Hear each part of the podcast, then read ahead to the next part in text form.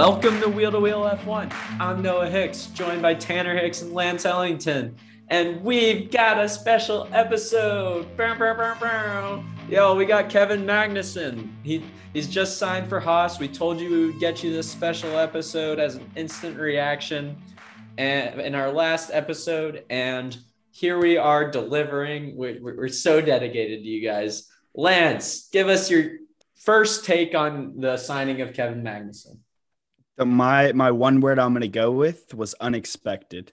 I saw the list of guys, figured they were going to go veteran, but Magnussen kind of came up, you know, on my radar from what I was hearing and seeing in the last 48, 24 hours. And then all of a sudden he just kind of jumped and got the spot.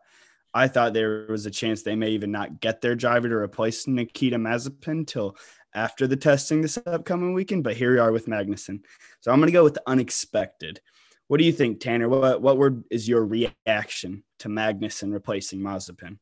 Before I hit that, I just want to comment on something. Don't be confused, listeners. That wasn't a special effects sound effect that we heard earlier. That was Noah going bam, bam, bam, bam right at the very beginning. So good job, Noah. But my reaction to Kevin Magnussen signing was it's a safe one, right? You're going with somebody that's been with the team, that's been in F1. He has a lot more experience than pretty much everybody else that they were looking back looking at.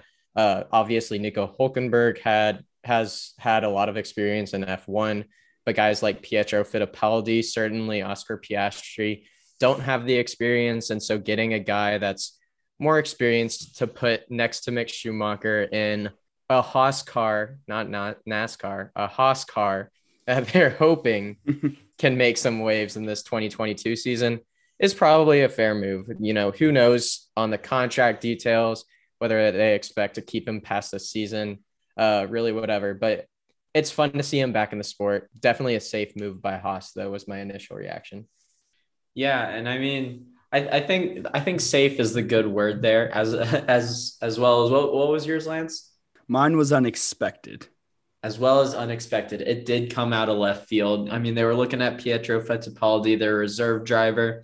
Turns out he's really just destined to be a reserve driver, which might be his ceiling based off of what I was reading about his experience in Formula racing. But yeah, I mean, it's it's like a little warm blanket, you know. He's it's kind of like a cuddly bear, as as as close to a cuddly bear as a Danish man can get, like Kevin Magnussen.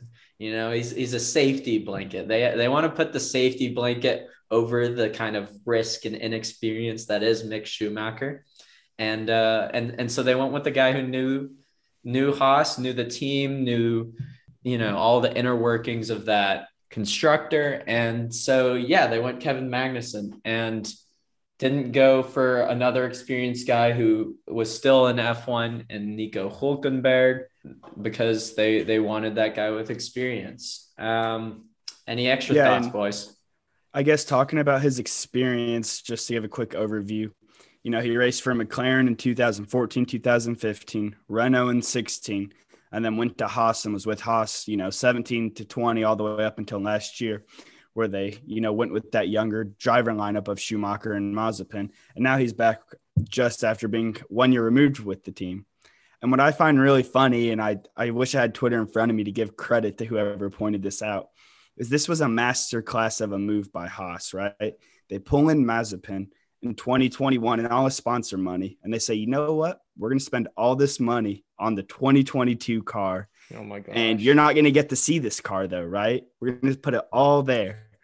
And he's has really bad rookie year you know? He's not great. People don't think he deserves the spot. And then bam the opportunity arises to kick him out the door and bring back a veteran driver to take advantage of all the money that was given to Haas in the new car. What do you think tanner? Uh, that's galaxy brain right there. That's galaxy brain thinking by Haas. They definitely saw this Russia Ukraine thing coming and uh, used Mazepin as their scapegoat. So, uh, galaxy brain, I guess, is the best way you can describe us right now. said the American teams are bad?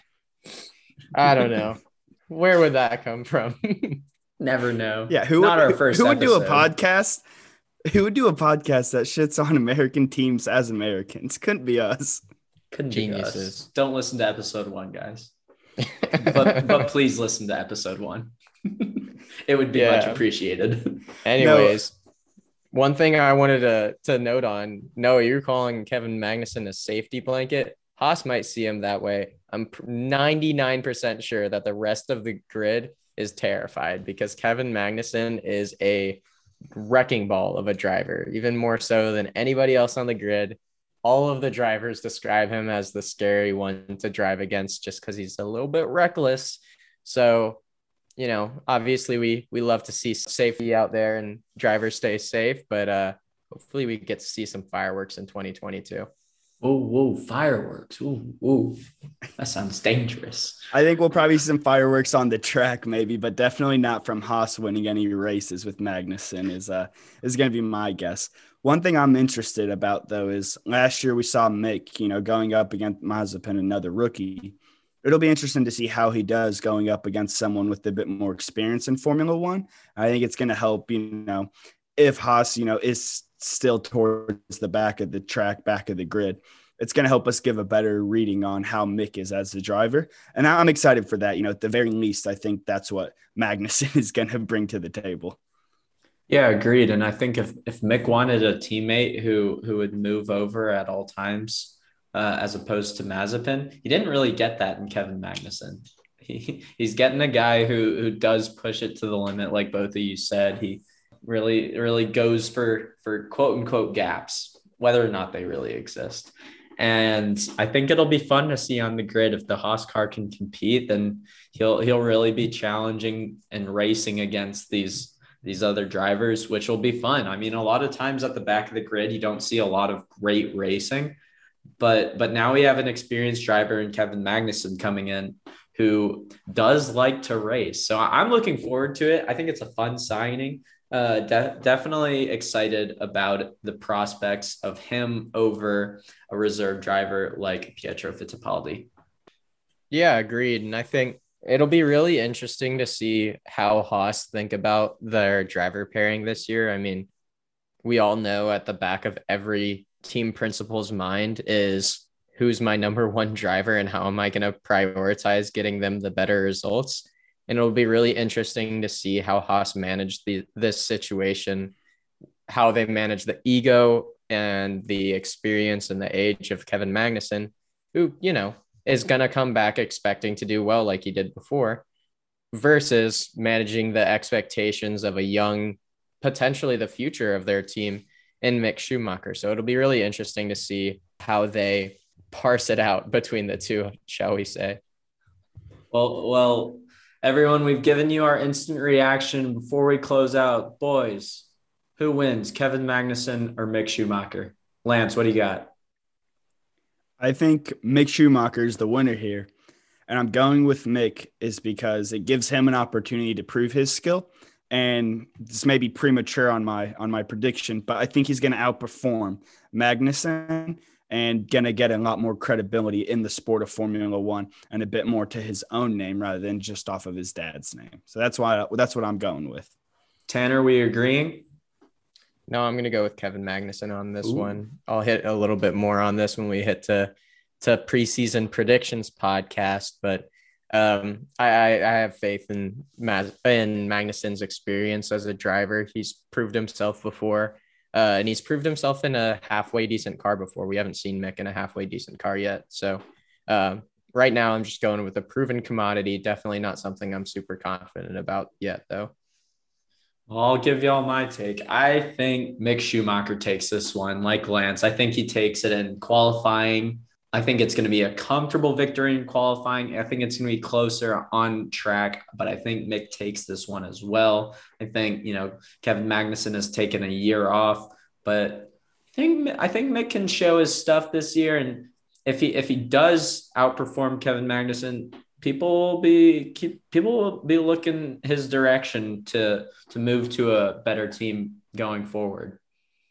No, I, I I agree, and I think Magnussen, you know, maybe he knows he's a one year rental kind of deal, right? Kind of last second guy plug in to get by. Where make maybe racing with a bit more of a chip and a bit more future looking. You know, again, we don't know the details of the contract, but just some speculation there. Well, I think that wraps up all the thoughts that we have on this new Magnussen signing and replacing Mazepin with Haas for the 2022 season. So, just a reminder all our team review episodes are live. So, be sure to check them out and give them a listen ahead of the season starting here in March. And also on the next episode, next full episode from Once You Hear This, it will be our preseason prediction pod, walking through a variety of predictions and rankings and much more. As always, thanks for listening. If you enjoyed this podcast and like to support it, please share it with others, post about it on social media, or leave a rating and review. To catch all the latest from us, follow us on Twitter at F1 Wheel to Wheel. And that's the checkered flag for today. We'll see you next time on the Wheel to Wheel F1 podcast.